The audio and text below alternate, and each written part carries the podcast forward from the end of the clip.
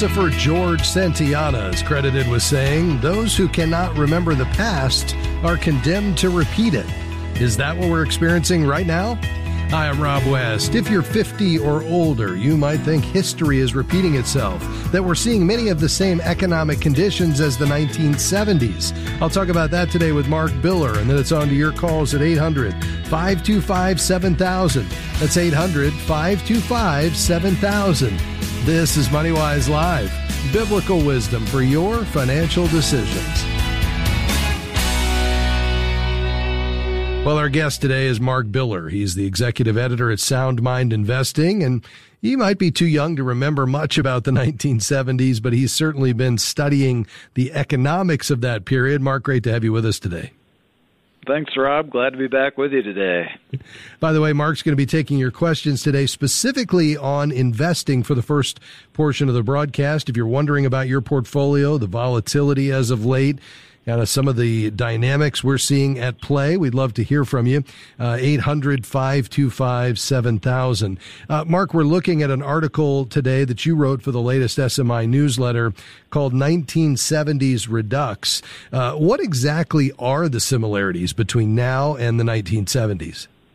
Yeah, well, let's go through a few of them, Rob. We've got soaring energy prices for starters.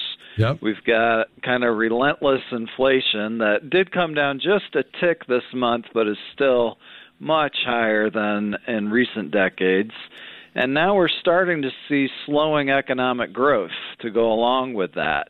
Um, you know, the stock market has has been coming off a long period of impressive gains, which was also the case coming out of the 60s, and also similar to the 60s, that stock market advance was led by a relatively uh, smallish group of seemingly invincible growth stocks.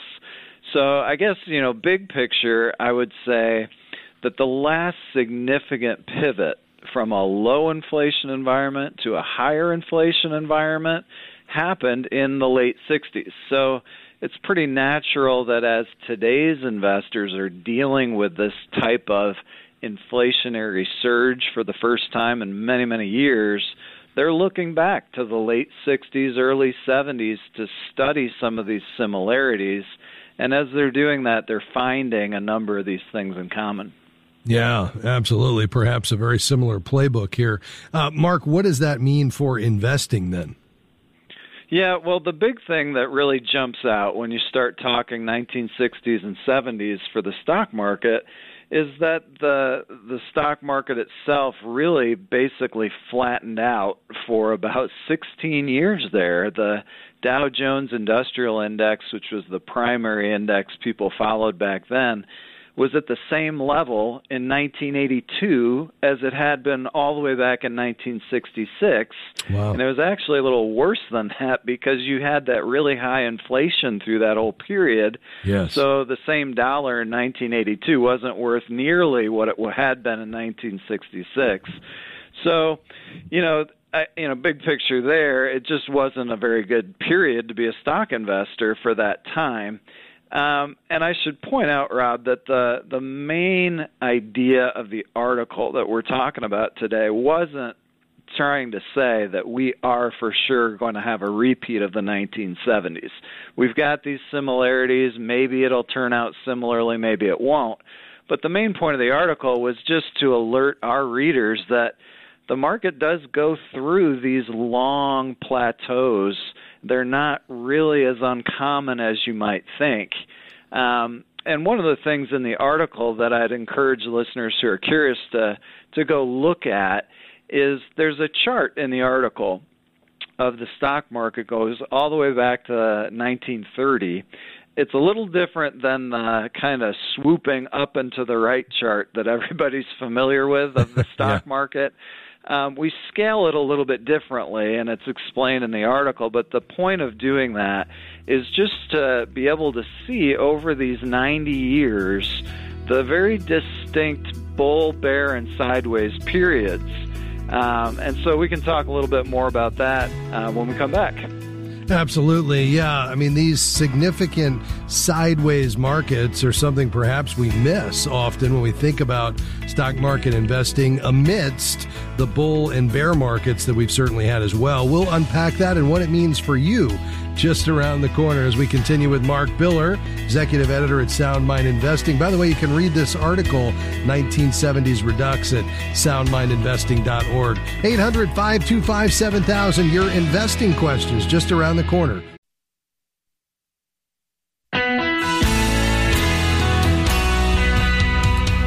Thrilled to have you with us today on MoneyWise Live. I'm Rob West, your host. Joining me today, Mark Biller, executive editor at Sound Mind Investing, as we explore a recent article from the SMI newsletter called 1970s Redux. Uh, are we entering a period similar to the 1970s? Uh, you know, I'm looking at uh, the chart, Mark, that you were talking about, uh, that you all put together in this article. You know, 1966 to 1982, the market was basically flat. And then again from 2000 2000 to 2010. Uh, so as, as we think about these periods of these flat markets, um, what else do investors need to know if, in fact, this is what we're entering? Yeah, well, I think one of the big implications has to do with the way that a lot of people invest. And over the last 20, 25 years, especially during this um, really long secular bull market that we've had from 2009 through last year, you know, a lot of investors have uh, been persuaded by the buy and hold using index funds approach to investing. And why not? When the market's going more or less straight up for 12 years, yeah. um, being active isn't really that important. It's not probably going to add much value. But that is not the case during these longer sideways periods. That's when active approaches tend to do a little bit better. So that's one consideration. And, you know, if we're transitioning from a lower inflation environment to a higher inflation environment, that's kind of the catalyst. You know, it's important to to kind of look behind the, behind the curtain to see is there is there a, a plausible reason why we might be in this type of transition. Seems like there is. It doesn't mean we necessarily will have uh, that type of transition, but it's something for us to keep an eye on. Thankfully, that doesn't mean that we have to worry about that transition. It just means we need to be aware of it. Yeah, no doubt about that. Uh, if in fact we were entering one of these secular bear markets, what effect does uh, that have on investors? These these periods per se.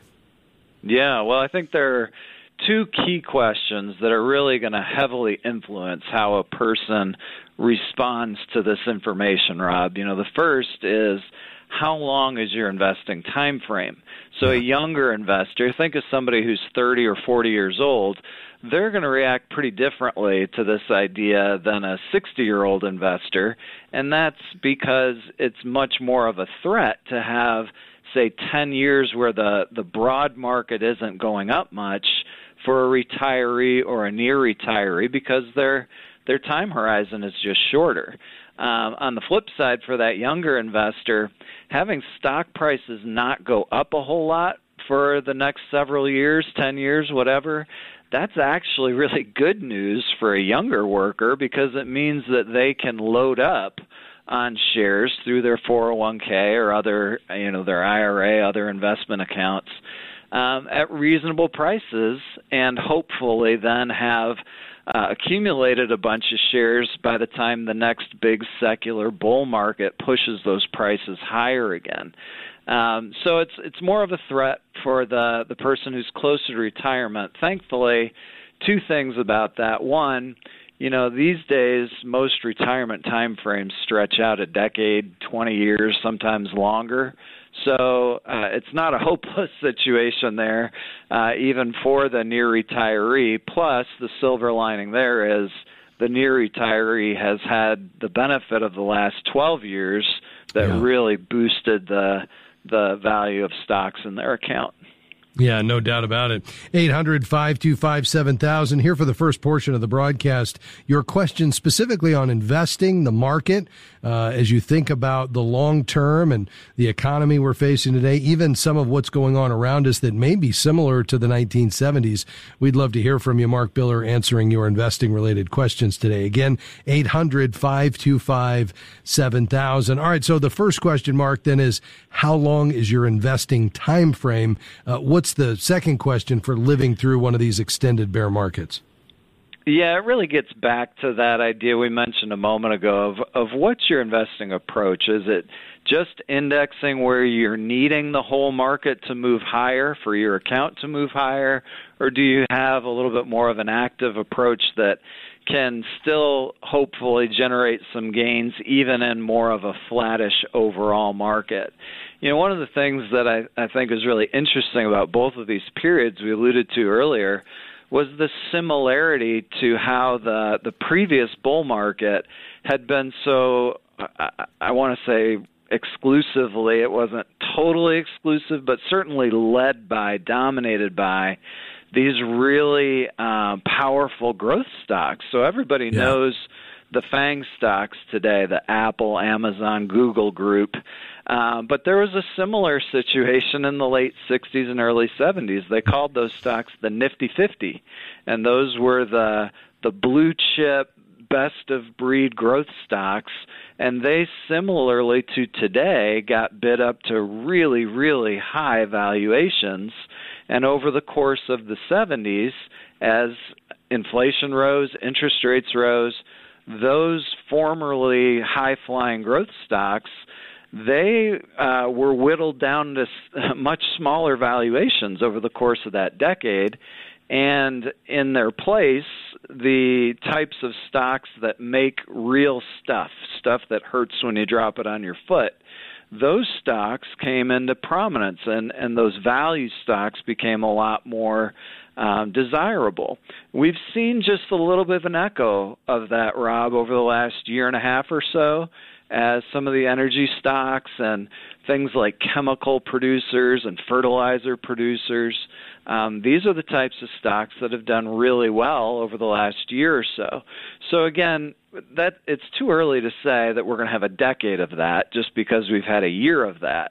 But it is interesting to see some of these patterns that we can see from back in the 60s, 70s period starting to possibly reassert themselves today.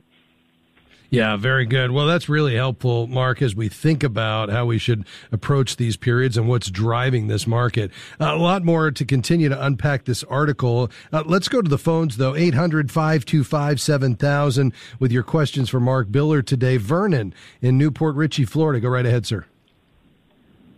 Good afternoon. Yes, I heard what you said about um, if you're close to retirement. Now, if you are, let's say, like I am, five to seven years, Fidelity started handling my retirement. It looks like they've moved to some safer places. What would you suggest a ratio and or possible uh, other investments for people coming close to retirement? Yeah, thanks, Bernie. Yeah. Mark.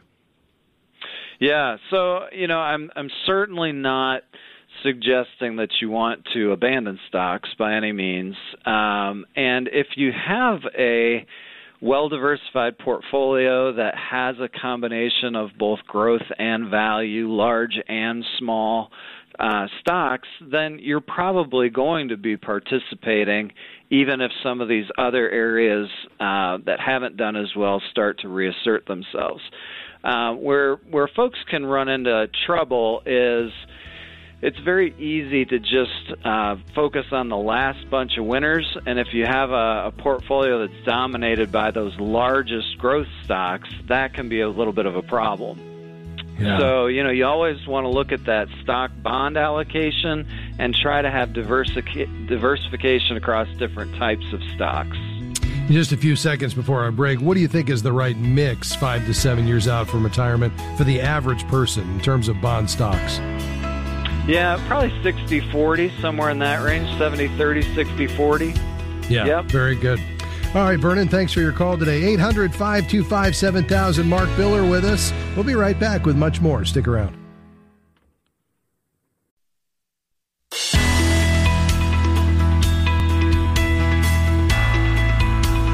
Great to have you with us today on MoneyWise Live, biblical wisdom for your financial decisions. Hey, if you haven't already, go to moneywise.org and create your free MoneyWise membership to get our weekly wisdom email in your inbox. It's the latest content from the leaders in biblical finance with a quick message from me on a money topic from a biblical perspective each and every Thursday. Just head to moneywise.org and click sign up. We're talking today with Mark Biller, executive editor at Sound Mind Investing. Uh, with these high energy prices, relentlessly rising inflation, slowing economic growth, and the stock market coming off a long period of impressive gains, uh, gains, are we rebooting uh, the 1970s market conditions? And could we be in for a sideways market from here? Well, that's what we're talking about with Mark Biller today. If you'd like to read the team at SMI's thoughtful analysis on this topic, the article you'll want to look for is called 1970s Redux, and you'll find it at soundmindinvesting.org. Uh, Mark has agreed to give us a little bit more of his time, so we'll continue to take your questions for this portion of the broadcast, specifically on investing. Uh, let's head back to the phones. Mark, Woodbury, Tennessee. Tammy, thank you for your patience. Go right ahead. Hey, I'm 55 and um, I got a late start in my career. I stayed at home with my children, but I was looking forward to investing a thousand a month um, now till around 65 or so, and I'm not mm-hmm. sure what I need to do at this point. Yeah. Well, I'll tell you one thing we can do is when we're done here, you stay on the line. We'll get your information. I'll send you a copy of the Sound Mind Investing Handbook. That's just a phenomenal resource for you to begin to educate yourself on investing and do that from a biblical perspective. That'll be our gift to you. But Mark, uh, what thoughts would you have for Tammy at this point? Yeah, so Tammy, I think one, there are a couple different things that I would would highlight. One is that the way that you invest, the type of account that you use can make a big difference. So, do you have access to a workplace uh, retirement plan like a 401k or anything like that? No, I don't. Okay. Well, that's okay. The good news is that uh, there's a type of account for uh, working folks who don't have a workplace plan that's called an IRA. And specifically, uh, the Roth IRA is a good choice that allows you to put money into the account and then have that money grow over time. And as long as you take it out uh, in retirement after age 59 and a half, you won't have to pay taxes on the gains uh, from those those uh, investments that you make. So starting a Roth IRA is a good way to begin, and then you can set that up to automatically uh, put money in each month. Now there are some limitations uh, overall to how much you can contribute over the course of the year. Um, but if you and a spouse, uh, for example, each have a separate Roth IRA, that's a good way to expand that. And then once you've get, figured out the type of account, the Roth IRA, and get that set up, the next decision is what are you going to invest in within the Roth IRA? And that's where what we were talking about earlier with the mix of stocks and bonds becomes very important. And generally, someone who's, you know, 10 years or so away from retirement um, would want to probably look at like a 70% stock, 30% bond type of mix. Um, so those are a couple of, of beginning pointers. Um, Rob, what else would you add to that? Yeah, I think that's right on, Mark. The only question I would flip back to you is where would you do that? Would you just go to one of the discount brokerages? Um, you know, should they look to Sound Mind Investing to get some advice on the specific mutual funds? What else would you offer? Yeah, so that that's a great question. It, you can do that with again we were talking earlier about index funds and a, a good shop for that would be like Vanguard. Set up your IRA with them and get a total bond market index fund, a total stock market index fund, and you're basically done at that point. A little bit more uh, involved version would be to go over to Sound Mind Investing and, and look at some of the approaches that we use that are going to be a little bit more diversified and have a little bit more specific guidance as to which types of funds. Um, to Vernon's question earlier, that's also where we would start to mix in a few things in addition to stocks and bonds, maybe a little bit of real estate, gold, things like that. Um, but a lot of that boils down, Rob, to, to how involved a person is willing to be. Yeah. And if they're they're willing to put in a little bit more work, read about it a little on the front end, and follow along month by month, then that might be a real good option for somebody. Yeah, very good. Tammy, I love the idea of you opening a Roth, whether that's, uh, as Mark said, at one of the discount brokerages with a couple of index funds, one bond, one stocks, uh, stock with the 70 30 split towards stocks, uh, or uh, getting the assistance of the team at soundmindinvesting.org. Thanks for your call today. Jerry in Michigan. Uh, Jerry, you want to talk about Bitcoin? Give us your question. Yes, I would just like to know if you think that Bitcoin is a good investment. Yeah, Mark. Yeah, so boy, we could do a whole program on Bitcoin. Um, we did, I think, recently. we we did, we did, in fact. Um, but yeah, to try to sum that up real quickly for you, Jerry, I think that Bitcoin has a lot of uh, of reasons to like it.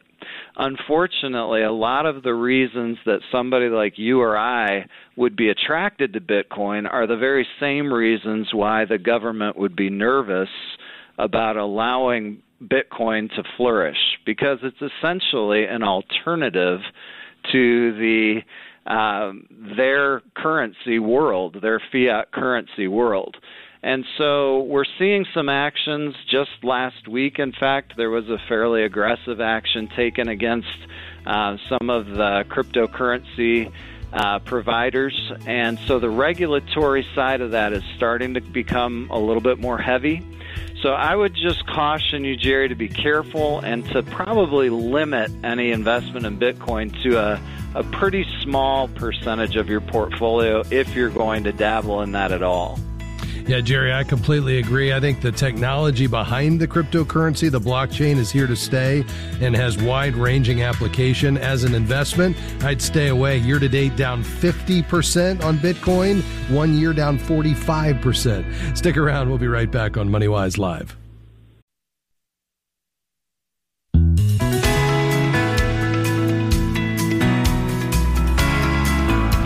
Great to have you with us today on MoneyWise Live, biblical wisdom for your financial decisions. Hey, are you a part of the MoneyWise family? Do you listen regularly? And are you on our website? Would you like to support the ministry? Well, we could certainly use your assistance. MoneyWise is a listener supported ministry. We do what we do every day here on the radio, in the app, through our coaches at moneywise.org as a direct result of your financial support. And so if you'd consider a gift, we'd certainly appreciate it. You can head to moneywise.org and click the donate button button. You'll find a way to give online, over the phone, or through the mail, whether you become a MoneyWise patron with a monthly gift or make a one time gift. We would certainly appreciate anything you can do. It takes all of us to come together, large gifts and small gifts, all of them together help us keep this ministry strong. And uh, thanks in advance. Again, moneywise.org, just click donate and uh, you can give online. All right, uh, back to the phones we go. Mark Biller with us today from Sound Mind Investing. And uh, let's head to Tampa Mark, and welcome Linda to the broadcast. Linda, go right ahead. Hi. We recently sold our house and are debt free, and we have quite a substantial amount of money in the bank. We have not invested it because we were skeptical of what the market might do, and of course, now the market is what it is. Um, what would you suggest that we do with our money um, other than like I bonds uh, which we've done yeah. with our money, and, and we have over a million dollars. Yeah, and Linda, just to clarify, was this a rental property or a second home? No, it was our home, and um, we bought two condos, paid cash, and then we had profit. Oh, okay, very good. So the money we're talking about is what's left after you bought the condos after we bought the condos, after we paid our taxes, after everything. Okay, great. So this money is not earmarked for anything. And are you all, no. do you consider yourself to be on track for retirement with assets separate from this? I think so. I think we're in okay. pretty good shape. But of course, our house was always our retirement, my husband used to say. So, yeah. um, you know, we want to invest it smartly because it, as, you know, my husband's always said, is our retirement. So, yeah, very good. Mark, uh, your thoughts? Yeah. So, the the million dollar question right now, Linda, is um, with what the market is doing right now. Have we just seen the bear market bottom? In which case, we've got clear sailing ahead, and that's what a lot of investors seem to believe right now. Um, with a big rally over the last seven or eight weeks. Uh, there's another camp that is still very concerned about what may be facing us over the next six to 12 months and that argument is primarily on uh, the recession front and the, the possibility of of a, another downturn for the market. So it is a tricky question, um, and to be perfectly frank, it's it's the biggest thing that we're grappling with right now at Sound Mind Investing is is how to approach that. Um, like you, we have a decent amount of cash in our portfolios, in our model portfolios and we are uh, deliberating about what is the best way to put that back into the market. Now, we have a number of mechanical uh, processes and strategies that guide us in that. Um, so it's not just us trying to put our finger in the wind and figure this out, uh, but it is a very tricky call. And um, you know, I would say that that one approach that that may appeal to you is uh, to not not go all or nothing on this. This can be the sort of thing that maybe you put a portion of that to work today in case the people are are right about that are in the camp that the bottom is in and and things are going up from here um, but the other uh, other side of that would be that you would still have a portion of that money that you might be uh, looking for a lower entry point at some point down the road. Um, if that appeals to you, my suggestion would be to see how we are approaching that at Sound Mind Investing, and you can see some of that on our site. Um, I'm not trying to be coy, but it's just way too much to try to delve into here um, when that's the type of uh, thing that we're discussing every single month with our members uh, in the strategies that we're following over there. So, hope that helps you a little bit. Rob, what would your your yeah, take think, on that uh, be? I think that's right on. Linda, did you, you have some follow up questions or thoughts? No, no, I, that was very helpful. And, you know, we've just been questioning and researching as to what we want to do. We don't want to do the wrong thing, but we don't want to do nothing. So, um, you know, as I said, we're doing I bonds and doing little things, but yeah. on the bigger scale, I think we're just being super conservative because, like I said, it is our retirement. Yeah, I think the key here is to recognize, though, even once you hit that quote unquote retirement date, the Lord tarries and you're in good health, you have a decades long need for this money. So you still have a long time horizon. Number two, let's not discount wise counsel. And so I think you've built a significant nest egg here. Uh, I think having a professional advisor, like a certified kingdom advisor, uh, to come alongside you and help you manage this would be key. Uh, you don't want to just put this on autopilot. So I'd interview two or three CKAs there in Tampa, which you can find at moneywise.org, and then decide the path forward. Number three, once you determine the right mix of investments based on your age and risk tolerance, and you could be as conservative as you want to be, perhaps the strategy is to layer that into the market over six months. So you don't have to answer that question that Mark started with. It doesn't matter if this is the bottom or if we have another down leg. You could, you know, move into the market systematically over a period of time. But I think the key with this kind of money, Linda, and the questions you're asking is to have a professional alongside you, not to carry out their own wishes, but to really build a portfolio that reflects your values, priorities, goals, and objectives. So hopefully that helps you. We appreciate your call today. Uh, quickly to Indianapolis, Lisa, how can we help you? Hi there. I just had a question. I've got a whole life policy um, that I've been I've had it since about 1990 91. My premium uh, is about 72.50 a month, a total premium 816 a year. and the cash value is around fifty-two thousand and some change. But my question has to do with should I keep this because I do have a term life insurance policy with about 150,000. I have another life insurance through work like one times or two times my pay. And you know, my investor, my financial advisor has suggested just cashing it out, taking that cash value and, and reinvesting it. Or should yeah. I just have it pay for itself and not worry about the premiums every month? Yeah.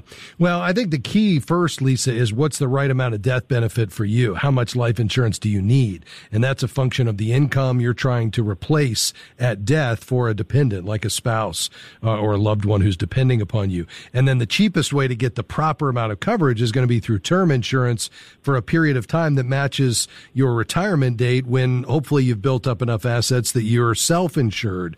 And then the question is, where's the best place for that money to grow, that 52,000? And it's probably not in that life insurance policy. It's probably somewhere else. We appreciate your call today. Mark, uh, just about 30 seconds left. Uh, put a bow on this conversation we've had today about uh, the potential for repeating what we saw in the 70s. Yeah, I think the big thing, Rob, is just uh, to have a big picture perspective on this and recognize the possibilities so that you can try to plan ahead effectively for whatever comes our way. Yeah, that's right. Stick to your plan, have a disciplined plan, and don't let the ebbs and flows of the market cause you to make a rash decision. Uh, Mark Biller, executive editor at Sound Mind Investing. You can read this article, 1970s Redux, at soundmindinvesting.org. Mark, thanks for being with us. We'll be right back.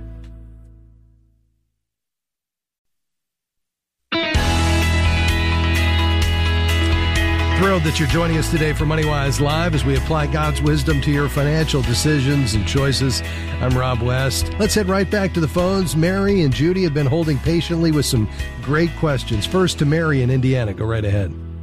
Okay, how are you? Thank you. I love your program. Okay, I have a student. Um, I'm a retired teacher, and uh, since the pandemic, of course, you know, I've been subbing. And um, there was a student I work at every school all the time, for the last 15 years.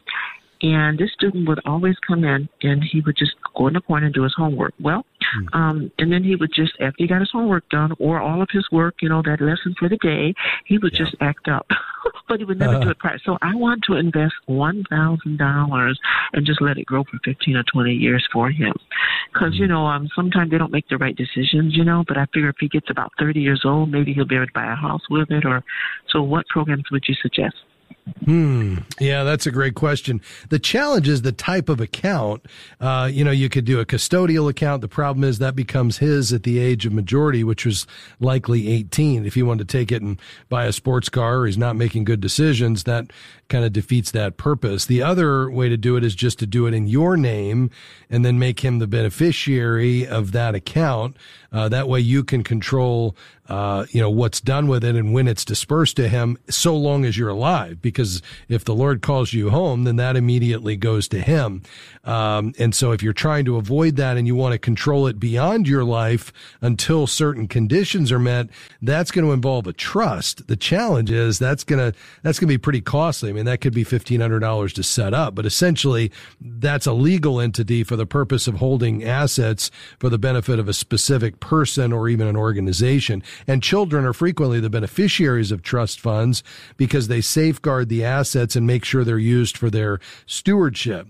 Um, you know, and so certain triggering events that cause the dispensing of the assets uh, to the intended recipient can be set up in the trust, such as when he reaches a certain age or a payment schedule or when certain conditions are met, and it can live beyond your life where a trustee would disperse based on the trust documents. The challenge is if you're talking about just a thousand dollars, that could, you know, chew up the whole thing in just the cost, the legal expense to set it up. So I think beyond that, Mary, it's probably just something that's in your name where it's a separate account, probably putting it into a, a stock index fund like a, you know, a total re- uh, market index fund that just captures the broad moves of the market and it's just invested. You know it's earmarked for him. You have control over it. You put him on it as the beneficiary. Um, and if at some point during your life you decide he's ready for it, at that point you could gift it to him. Uh, you would just have to be aware that if you know you pass away, it automatically becomes his money, regardless of what age he is at that point. Okay. Okay. Uh, probably the stock index fund would be probably a little cheaper right? Yeah, oh, for sure. Because you could set up an account for free and just basically make that deposit. Uh, you could use Fidelity or Charles Schwab, and I'd probably put it in a, a total market, uh, you know, index fund of some kind and kind of just forget about it. Okay, thank you so much. I appreciate All your right. show. Thank you. All right, Mary, okay. thank you very much. Uh, to let's see, we're going to stay in Indiana. Judy, uh, with a really interesting question. Go right ahead. Hi. Um, so I like to support uh, local stores, brick and mortar stores, but if I find a product, I found a product, uh, the clerk was very helpful to narrow it down. It still has to be special order, but I can get it much cheaper online. Is it wrong? What does the Bible say? Should I, I mean, it's like uh, they're counter stools I found, and I can get it online eighty-five dollars cheaper each yeah. stool. Yeah. And I, yeah. I tried to deal with the, the the clerk, and she said that's her bottom line. Is is it wrong as a Christian? I I just don't know what to do. I mean, I've got yeah. the money, I can pay it, but I know sure. we should be wise stewards. Yeah. Yeah. Uh, in my notes here, Judy, I, I just want to ask you kind of a follow up question here. It says you, you know, she actually went above and beyond to actually let you use the chairs, put them in your home, took them out of her inventory for a period of time. Tell me about that piece of it. Well, she just, I just took it home for an hour to see how oh, it would I look. See. I see. And, and so I brought it back because the one I didn't want back, I decided I wanted one without a back, but then she let me take one without a back home. And that's the one that I decided on, except I'd have to special order it in a different color. Yeah, yeah, very good. Well, I mean, I certainly understand what you're saying. I mean, this, this is actually a thing. so this phenomenon is called showrooming. What is that? Well, it basically just refers to the practice of visiting brick and mortar retail stores to research merchandise before you end up just buying it online for a lower price. And it allows you to look at it and touch it and test the products. And of course, those retailers are spending money to provide, you know, that brick and mortar shop. Um, and, you know, for you to be able to do that and then, you know, you're buying it online. As a good, one side of this says, well, as a good steward, why would I pay anything more than I have to pay if I can find it cheaper somewhere else? The other side of this is if you value being able to buy locally and have local places that many, in many respects are going out of business because of this practice and because of what's happening with online shopping, then you may say, you know what, I'm going to choose to shop local. And hopefully, as many retailers are, they're finding ways to match online prices, especially if you say, and I think this is the key here, if you're feeling in your conscience that, well, uh, perhaps I'm taking a little bit advantage of the situation because she was so helpful and, and did so much for me. I think you could be honest and say, listen, I want to do business with you. I just can't in good conscience spend twice as much or, you know, 50% more, uh, than I can buy this elsewhere. Here's where I can buy it. Uh, could you match it? Could you meet me in the middle? What can we do so I can give you the business? And if at the end of the day they just can't, well, I don't think you're wrong one way or the other to decide to do business there because you value local retailers or because you just feel like as a good steward you need to spend as little as possible. Um, so I don't think there's a right or wrong here. I, you know, I think you just need to kind of think through it and see is the Lord kind of telling me to do one thing or the other, and if not, uh, you know, I think you're certainly entitled to go any way you want. Uh, you know, there are ways to uh, now see uh, you know, through augmented reality, actual products in your space, in your home, on your table, um, you know, and so, you know, that technology is available where you don't even need to, you know, go into a retailer if, you know, you're just looking to bottom line it, but you want the benefit of actually seeing the merchandise in your space. But as to this specific one, I just ask the Lord, you know, to impress upon you how he would have you proceed. And then you make that call. I don't think there's a right or wrong answer. Okay, thank you. All right. We appreciate you uh, calling today. And let us know what you decide. I'm, I'm curious. I'd love to hear the end of the story. God bless you, Judy. Uh, folks, we covered a lot of ground today. You know, at the end of the day, we want to be good managers of God's resources and really uh, be wise stewards, which means we have to seek wise counsel in all that we do. Uh, we started today by talking about just the financial gyrations in the stock market and these kinds of unsettled markets, these challenging economic times can lead us to fear when we play the what if game. Uh, let me close today by just addressing that. You know, our friend, the late Larry Burkett, used to say our anxieties usually are not related to the lack of things, but to the loss of things. Uh, Larry would go on to explain that one of Satan's favorite tools to discourage Christians is the question, what if? What if questions lead right down the road to fear.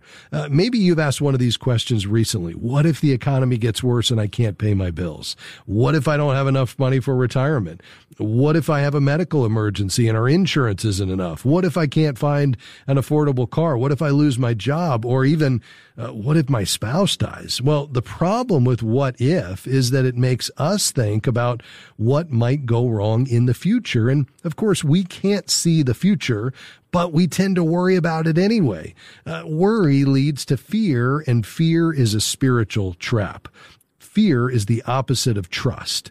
And when you stop trusting God, you're right where the enemy wants you, taking your eyes off the goodness of God and focusing on our own problems instead. You know, folks, it's all about perspective. Fear or trust. Now, Here's the antidote to fear. You ready? When anxiety takes over, we can turn to God's word for encouragement. Let me finish today with some passages that I know will be an encouragement to you. Jesus says in John 16, 33, in the world you will have tribulation, but take heart. I have overcome the world. You see, when financial worry seems overwhelming, well, it helps to remember that we don't ever have to be afraid. We can endure any troubles with confidence that God is good and his promises are true. Uh, what about Isaiah 41, 13? I am the Lord your God who upholds your right hand, who says, do not fear. I will help you. You see, God is in control of all of the details and he will provide what we need at just the right time. What about Psalm 27 verse 1? The Lord is my light and my salvation. Whom shall I fear? The Lord is the defense of my life. What shall I dread?